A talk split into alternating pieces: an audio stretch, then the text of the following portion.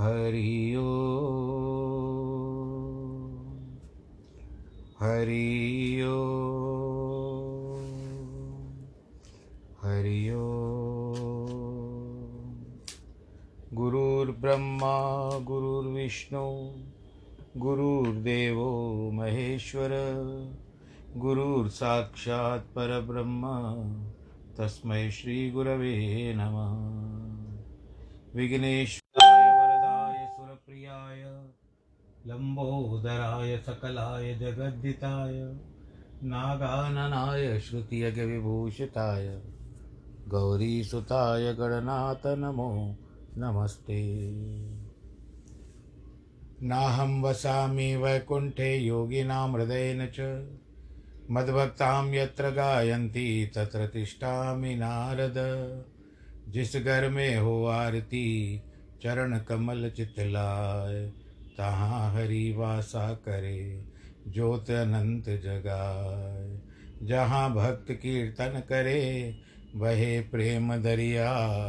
तहाँ हरि श्रवण करे सत्यलोक से आए। सब कुछ दीना आपने, भेंट करूँ क्या नाथ?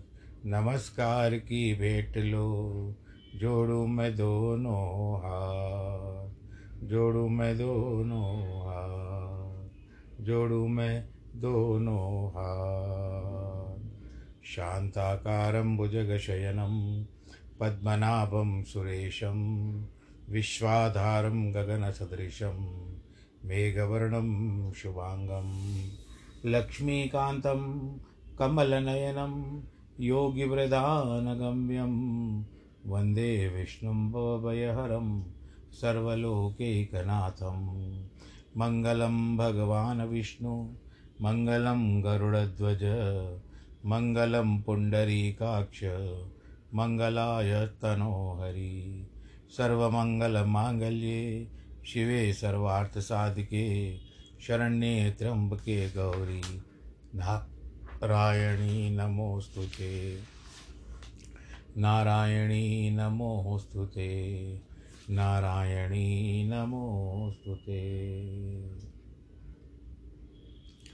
श्रीकृष्ण गोविन्द हरे मुरारे, हे नाथ नारायण वासुदेव।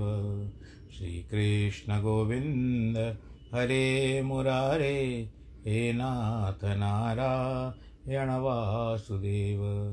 हे नाथ नारायण वासुदेव श्रीनाथ नारायण वासुदेव हे नाथ नारायण वासुदेव श्रीनाथ नारायण वासुदेव श्रीकृष्ण गोविन्द हरे मुरारे, हे नाथ नारायण वासुदेव नारायणं नमस्कृत्यं, नरं चैव नरोत्तमं देवीं सरस्वतीं व्यास, ततो जयमुदीरयेत्। कृष्णाय वासुदेवाय, हरये परमात्मने। प्रणतक्लेशनाशाय, गोविन्दाय नमो नमः। वसुदेवसुतं देवं कंसचाणूरमर्दनं देवकी परमानन्दं, कृष्णं वंदे जगद्गुरुम्। प्रिय इस भागवत की कड़ी को जोड़ा है। अब उसमें और फिर कड़ियाँ जोड़ते जाते हैं, आनंद के साथ भगवान का स्मरण किया करते हैं।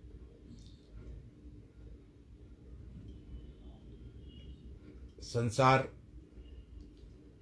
में भेजा गया है पंच तत्व का शरीर दिया है, मनुष्य का चोला दिया है। इस चोले की हमको लाज रखनी है। इसमें पाँच तत्व मिले हुए, तीन प्रकार के कर्म मिले हुए, तीन प्रकार के आध्यात्मिक, आदि दैविक आदि भौतिक इत्यादि जो कहते हैं कि शूल प्राप्त है। त्रिगुणी माया में चलते रहते हैं। तीन काल में चलते रहते हैं। तो बस यही है कि ये जो भी जब प्राण भी छूटे, जब भी तो उस समय प्रभु का चिंतन ध्यान में रहे। इसके लिए किसी समय में पहले, क्योंकि कलयुग केवल नाम आधारा, सुमर सुमर न उतरे पारा। इसका तात्पर्य यह बताते हैं कि कलयुग के की बात है तो कलयुग में केवल नाम सिमरण से ही, क्योंकि कल जो आपने प्रसंग सुना, भक्ति और नारद का तो नारद जी ने उसको यही बताया कि एक ही का बात के कारण परीक्षित ने उसको जीवित छोड़ दिया, कलयुग को। क्योंकि इसमें नाम स्मरण का बहुत ही महत्व है। और बस यह समझ लीजिए कि प्रभु ने हमको यह आशीर्वाद दिया है कि हम कुछ समय निकाल करके प्रभु का नाम ले लें। जैसे कहा गया है कि ज़िंदगी जब तक है, ज़िंदगी जब तक है, फुर्सत न होगी काम से। कुछ समय निकालो, प्रेम कर लो श्री राम से, या प्रेम कर लो अपने शाम से। तो बस यह कार्य है एक, ये भी एक हमारे पास विषय है, ये एक सब्जेक्ट है, इस विषय के ऊपर भी हमको ध्यान देना है। सांसारिक विषय से तो हमको कभी छूट का छुट्टी प्राप्त नहीं होगी। अगर चलो चंद्र ये देर रात तो थोड़ी, थोड़ा बहुत विश्राम मिल भी जाता है तो उस नींद में सपने भी सताते हैं। तो माया ऐसी डाकनी काट कलेजा खाए, संत बेचारा क्या करे कब तक बोध सुनाए? नारद जी और भक्ति का संवाद चल रहा है आपस में। नारद जी कहते हैं, देवी, तू किस लिए वृद्धा खेत कर रही है? और क्यों न इस प्रकार का शोका, क्यों इस प्रकार शोकाकुल हो रही है? तुझे नारायण जी का नहीं पता? उनके चरणार विंदों का स्मरण करके जिससे तेरा संकट भी कट जाएगा, इसमें भी कोई भलाई होगी?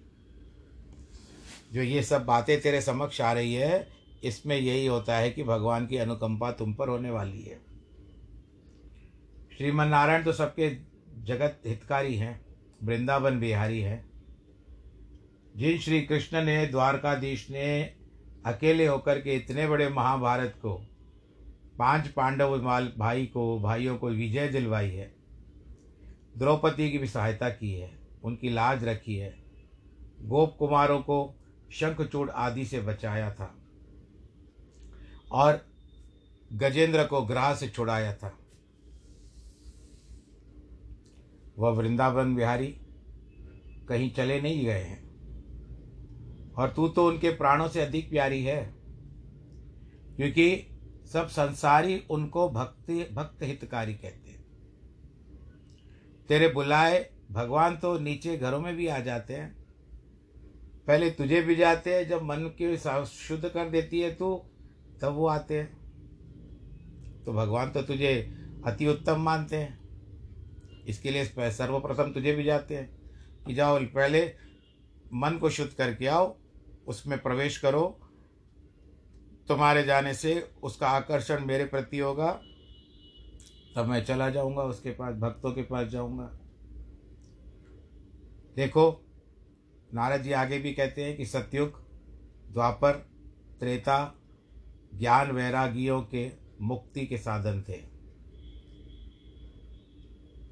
और इन्हीं के द्वारा महात्मा पुरुषों का उद्धार होता था।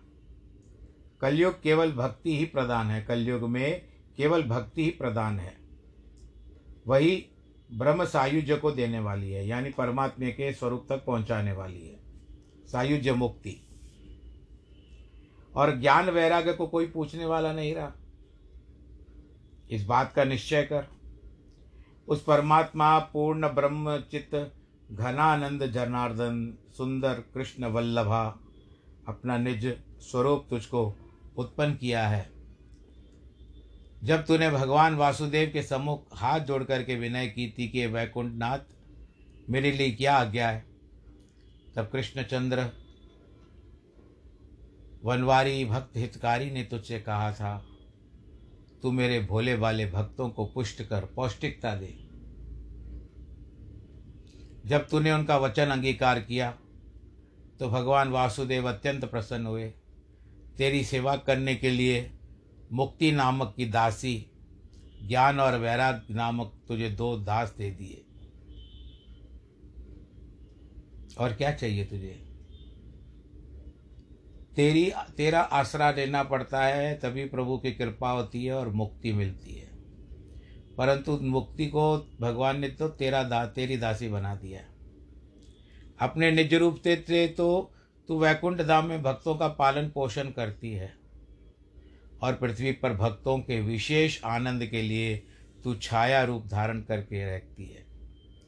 फिर मुक्ति और ज्ञान, वैराग्य अपने साथ लेकर मृत्युलोक में आई सत्युग से लेकर द्वापर के अंत तक ऋषिश्वर, मुनीश्वर तेरा बड़ा आदर सत्कार करते रहे और बहुत आनंद से भूमंडल पर तू लगी रही। अब कलयुग में पाखंडियों का पाखंड फैलाने से अत्यंत पीड़ित हो, मुक्ति क्षीण हो गई है।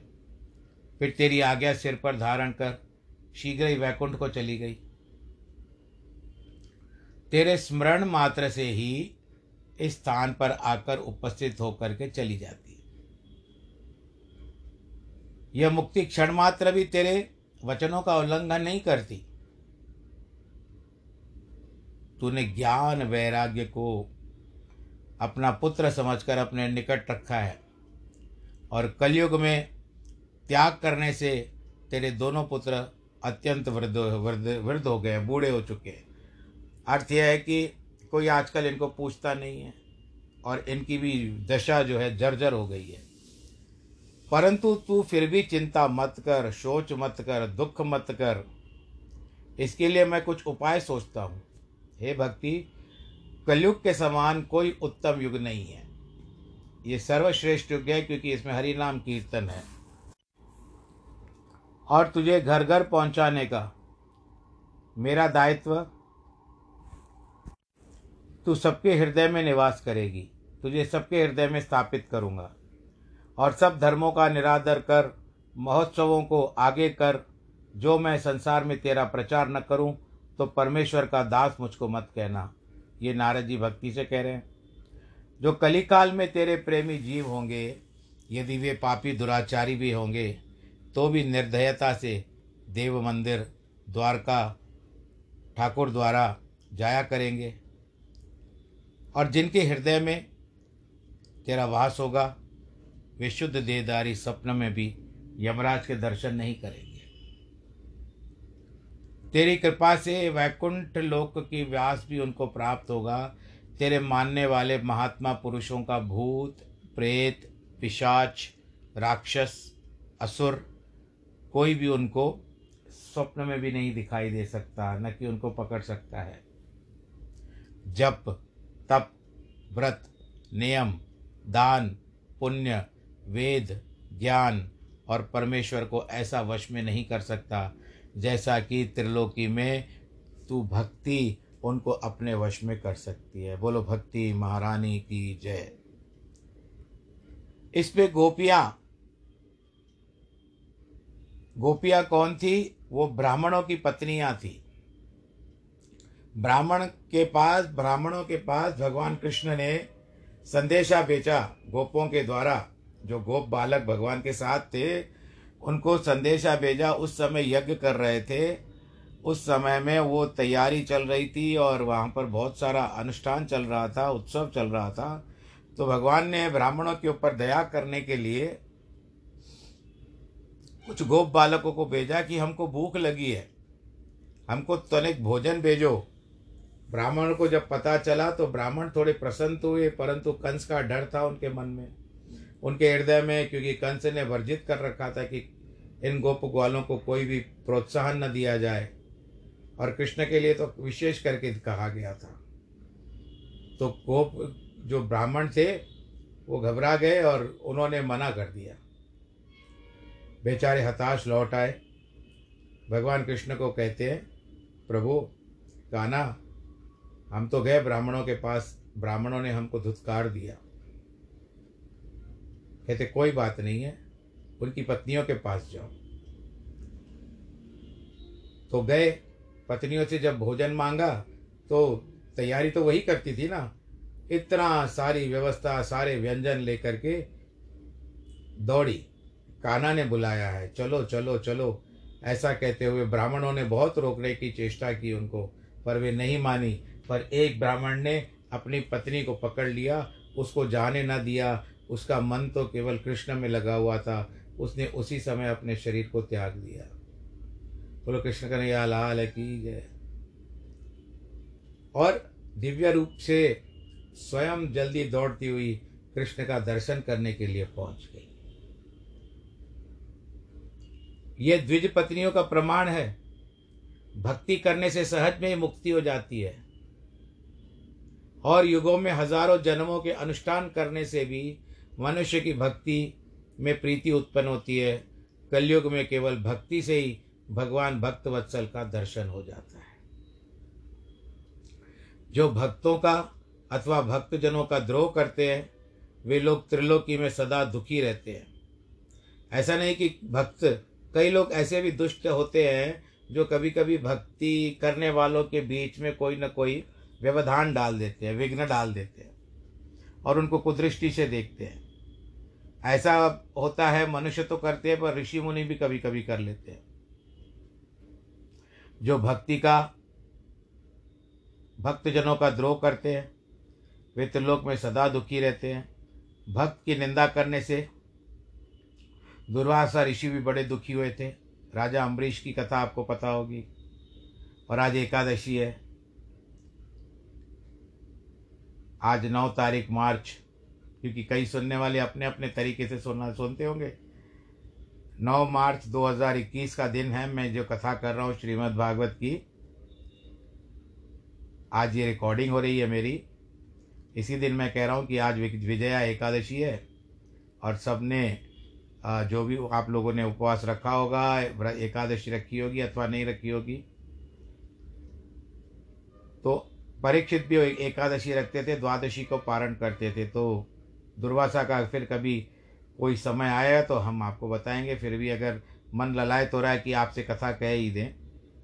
ये कथा आएगी, आगे चल करके श्रीमद् भागवत में विस्तार से आएगी, इस समय में मैं आपको संक्षेप में कह देता हूँ। नाभाग नामक, नाभा के पुत्र राजा अम्बरीश थे। भगवान नारायण जी के अनन्य भक्त थे। सदैव नारायण चिंतन करते थे। परिवार के साथ एकादशी का व्रत भी करते थे। भगवान नारायण जी ने उनको अपनी भक्ति में तन्मय देख करके, न जाने क्या विचार करके, अपना सुदर्शन चक्र उनके पान, उनके पास नियुक्त कर दिया था। देखो, अपने मन कछुअर है, श्री हरि के कछुअर हम तो बहुत कुछ सोचते हैं, लेकिन हरि ने हमारे लिए क्या सोच करके रखा है? आपदाम हरतारम दातारम सर्वसंपदाम लोकाभिरामम श्री रामम भूयो भूयो नमाम्यम भगवान जी, आप आपदाओं को हरने वाले हो। आप सब दातारम सभी सब संपदाओं के दातार हो। लोकाभिराम हो। इसके लिए हम प्रभु श्री आपकी शरण में आते हैं, श्री रामचंद्र जी। तो प्रभु ने जाना ना जाने क्या सोच करके रखा था। अभी तो कुछ नहीं है, जिनको कुछ पता नहीं है कि वो तो ऐसे बैठे रहेंगे कि क्या होगा। सुदर्शन चक्र, जो भगवान के सदैव दक्षिण हस्त की उंगली में रहता है, तर्जनी उंगली में रहता है, वो क्यों अचानक नियुक्त कर दिया? ऐसी क्या बात होने वाली थी?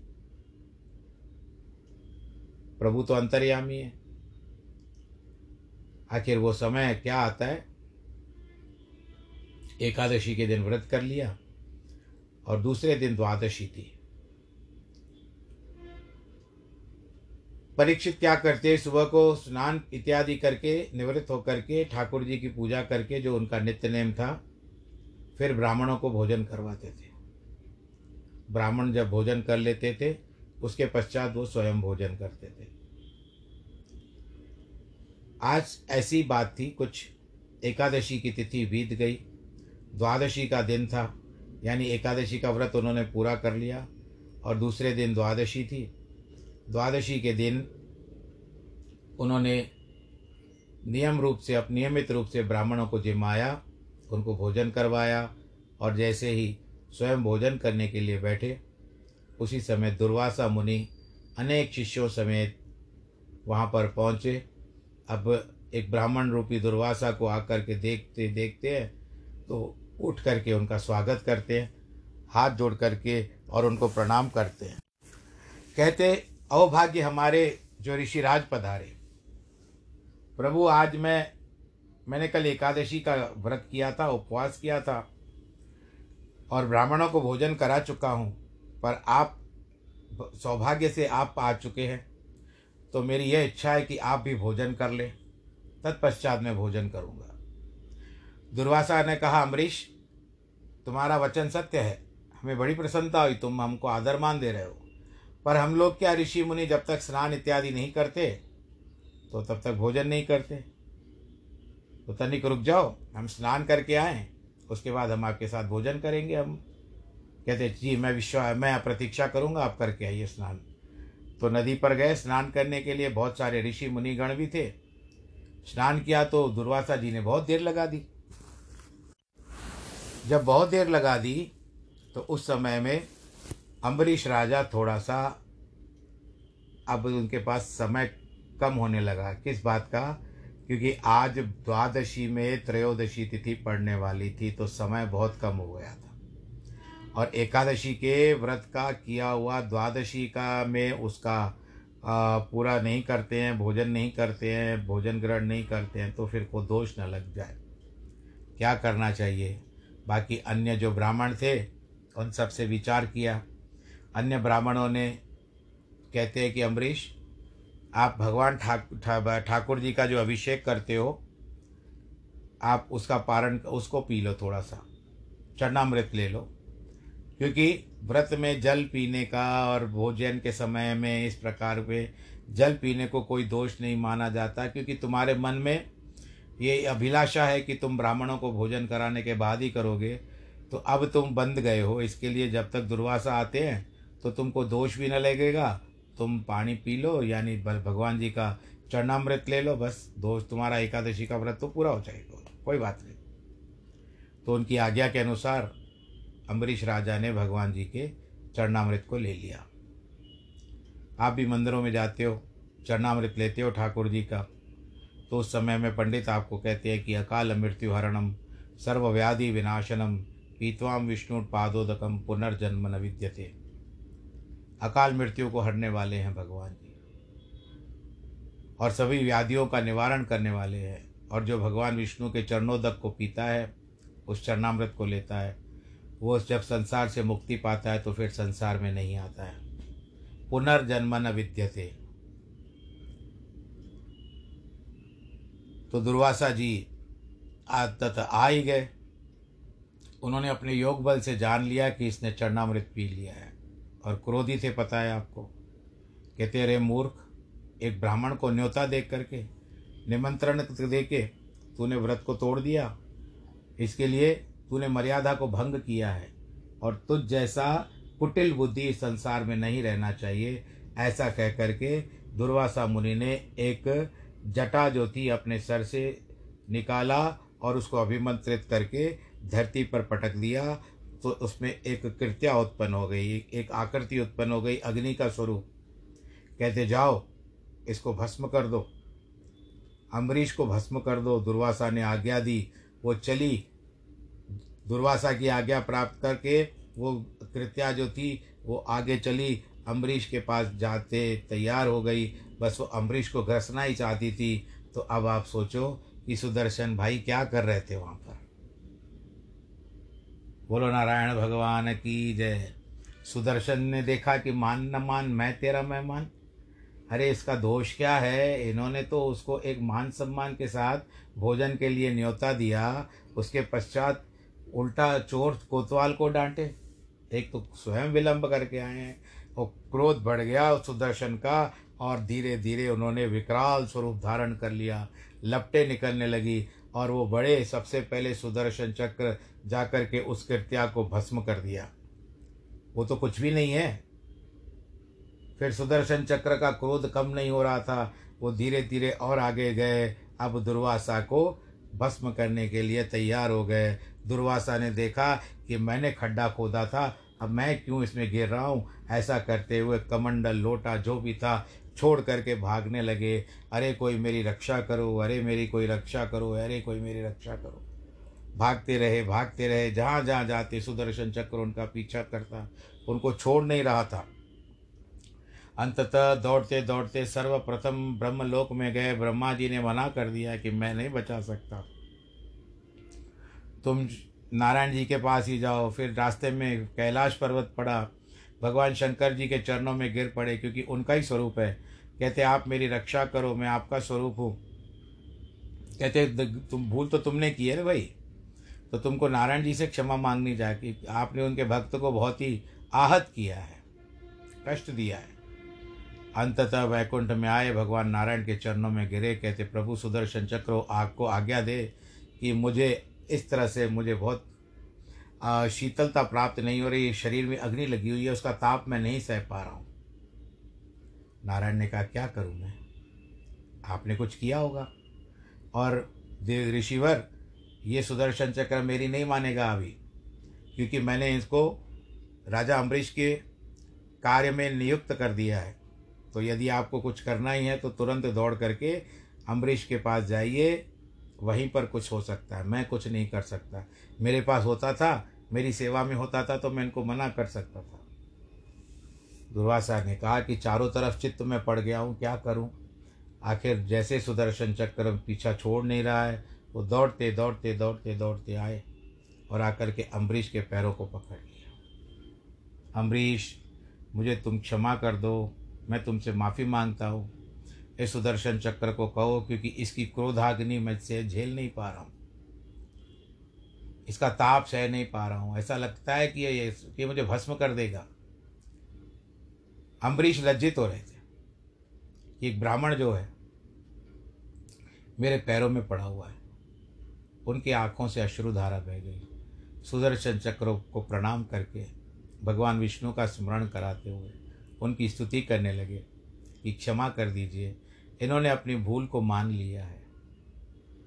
तब सुदर्शन चक्र ने देखा कि भक्त और ऋषि, अम्बरीश, राजा भक्त, राजा और अम्बरीश और दुर्वासा ऋषि दोनों आपस में बन गए। पहले ठन गए थे, अब बन गए हैं। तो क्या करूँ? मुझे क्या लेना देना? और जब उन्होंने उसको क्षमा कर दिया तो जिनकी सेवा में मैं नियुक्त हूँ, फिर मैं उनकी आज्ञा का उल्लंघन कैसे करूँ? ऐसा कह करके सुदर्शन जी ने अपने तेज को शांत कर दिया और अपने यथा योग्य स्थान पर विराजमान हो गए। बोलो, सुदर्शन चक्र भगवान की जय। इस तरह से होता है। आपदा, महर्तारम, भगवान आपदाओं से बचाने वाले होते हैं। तो देखो, फिर भोजन किया, भोजन करवाया, उसके बाद गए। आप विश्वास करिए कि अम्बरीश ने राजा को जो अम्बरीश ने दुर्वासा जी को जो कहा था, फिर दुर्वासा जिस दिन से भागे थे, लौट करके वापस अम्बरीश के पास आते हैं तो पूरा एक वर्ष लगा था। हमको तो कथा में कहते हुए ऐसा लगा कि जल्दी जल्दी हो गया। वहाँ से गया, वहाँ से गया, वहाँ से गया, नहीं। पूरा उनको तीनों लोगों की जो क्या कहते हैं कि परिक्रमा करते हुए वापस अम्बरीश तक आने तक उनको एक वर्ष लग गया था, और उसके बीच में वो आए और उस दिन द्वादशी ही थी। साल की द्वादशी, जिस दिन वो भागे थे। अब वहाँ तक अम्बरीश राजा ने भोजन नहीं किया था। क्योंकि कहते थे कि एक ब्राह्मण भूखा मेरे घर से गया है। मैं कैसे भोजन करूँ? आखिर में दुर्वासा ऋषि को जिमा करके, उनके सहयोगियों को भी जिमा करके उनको विदा करने के बाद राजा अम्बरीश ने भोजन किया। ऐसा भी कहा जाता है कि वो भोजन जो था, एक वर्ष तक वैसे का वैसे ही स्वादिष्ट रहा था। उसको यानी फिर से चूल्हे पर चढ़ाने की आवश्यकता ही नहीं रही। तो नारायण जी ऐसा प्रेम करते अपने भक्तों के ऊपर। पर लगन आपको लानी चाहिए। ऐसी लागी लगन, मीरा हो गई मगन। हम तो सुनते रहते हैं, भक्तों ने ऐसा किया ऐसा किया, पर हम अपने जीवन को कब उतारेंगे उस क्षेत्र में? भक्ति के क्षेत्र में हम कब उतारेंगे? आगे क्या कहते हैं नारद जी की तीर्थ, व्रत, योग, यज्ञ, जप, तप, ज्ञान, वैराग्य, कथा, लाभ से क्या है? एक भक्ति ही मुक्ति देने वाली बहुत है। सूत जी कहते हैं, इस प्रकार नारद जी के मुख से अपनी प्रशंसा और महात्म्य सुन करके भक्ति को थोड़ी सी प्रसन्नता हुई। इतनी देर से बेचारी रो रही थी। संतुष्ट होकर नारद जी के सम्मुख खड़ी होकर के बोलती है, नारद जी, हे देवऋषि आप धन्य हैं। आपकी सदा मेरे में दृढ़ प्रीति है। आप भी नारायण नारायण कहते हुए लोगों के प्रति सबको नारायण नारायण कहलाते हो और मेरा मान बढ़ाते हो। उसे मैं कभी त्याग न करूँगी। आपके चित्त में सदा रहूँगी, क्योंकि आप मुझे ध्यान करते हुए नारायण नारायण कहते हो। हे महात्मन, आपने मुझ पर कृपा करके मेरी बाधाओं को क्षण मात्र में दूर कर दिया और मुझको धीरज भी दिया। परंतु अभी ये मेरे पुत्र जो है, इनमें चेतनता नहीं आ रही है, उठ नहीं रहे हैं, क्या करें? अब तक अचेत पड़े हुए। कृपा करके अब इनको भी जगाओ। तो मेरा हृदय ठंडा हो। एक माँ के समक्ष दो बेटे ऐसे अचेत अवस्था में पड़े हुए हों तो क्या उस माता को कुछ भी मीठा लगेगा? क्या कुछ संसार की कोई भी वस्तु अच्छी लगेगी? आपने तो मुझे धीरज दे दिया। मैं बहुत आपके लिए आभारी हूँ। आप धन्यवाद कहती हूँ आपको। आपने इतना कार्य किया मेरे लिए। पर बच्चों को भी उठा लो। हे ऋषियों, दयालु नारद जी, भक्ति के मधुर वचन सुनकर सहज सहज से हाथ में सहार कर ज्ञान वैराग्य को जगाने लगे। जब सहारने से ज्ञान वैराग्य न जागे तो कान के समीप मुख करके नारद जी ने उच्च स्वर से पुकारा, अरे ज्ञान शीघ्र जाग, अरे वैराग्य शीघ्र उठ। जब जागने से उन दोनों ने नेत्र खोले, तब नारद जी वेद वेदांत, वेद यानी चार वेद, ऋग्वेद, यजुर्वेद, सामवेद इत्यादि कहे और फिर वेदांत जो उपनिषद कहे गए हैं, उनके शब्द बारंबार भगवत गीता के पाठ करके सुनाया। तब वे बलपूर्वक थोड़ा सा कठिनाई से उठे। आँखें मीच कर फिर आलस्य से जम्बाई लेने लगे। उनके बगल बिल्कुल सारे बाल शरीर सब के शरीर के बाल सारे श्वेत हो चुके थे। गला सूख गया था। भूख से क्षीण होने के कारण वे फिर सो गए। ताकत ही नहीं थी। जिस तरह से आप लोग बोलते हो ना वे बीमार हो गए थे। नारद जी आश्चर्य में आ गए, चिंता करने लगे। अब मैं क्या उपाय करूँ? वे दोनों क्यों नहीं उठते? उनकी घोर निद्रा किस प्रकार जाएगी? इसी भांति विचार करते करते नारद जी श्री गोविंद भगवान के चरणों का ध्यान करने लगे। उस समय आकाशवाणी हुई, हे तपोधन, खेद मत करो। तुम्हारा उद्यम सफल होगा। इसमें कुछ संशय नहीं है। हे देव ऋषि, इनके लिए सत्कर्म करना आरंभ करो। तुमको कोई सत्कर्म करना करना होगा। और संतों के भूषण महात्मा पुरुष सत्कर्म आपसे कहेंगे। बिना सत्कर्म के ये नहीं जागेंगे। यानी उनको उठाने के लिए आपको कोई सत्कर्म करना पड़ेगा। सत्कर्म करने से, मात्र से दोनों की निद्रा और बुढ़ापा चला जाएगा। सब संसार में भक्ति फैल जाएगी। ये आकाशवाणी सबने सुनी। नारद जी ने कहा, अब क्या बात है? मैं अब तक नहीं समझा।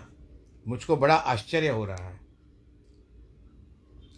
फिर नारायण जी, नारद जी कहते हैं कि इस प्रकार आकाशवाणी का प्रयोजन मैंने नहीं जाना।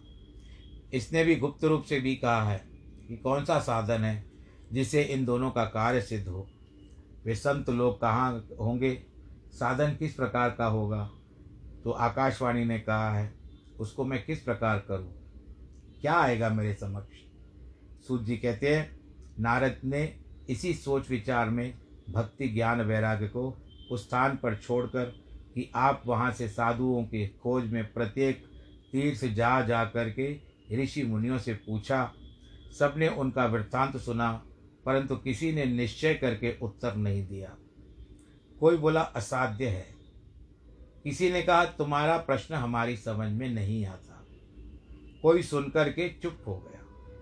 कोई सुनकर के, चल दे, चल भाई, चल, दूसरे भी काम है। ऐसा कह करके चल दिया। इस प्रकार त्रिलोकी में महाविस्मयदायक बड़ा हाहाकार मच गया। किसी ने कोई यत्न बताया ही नहीं।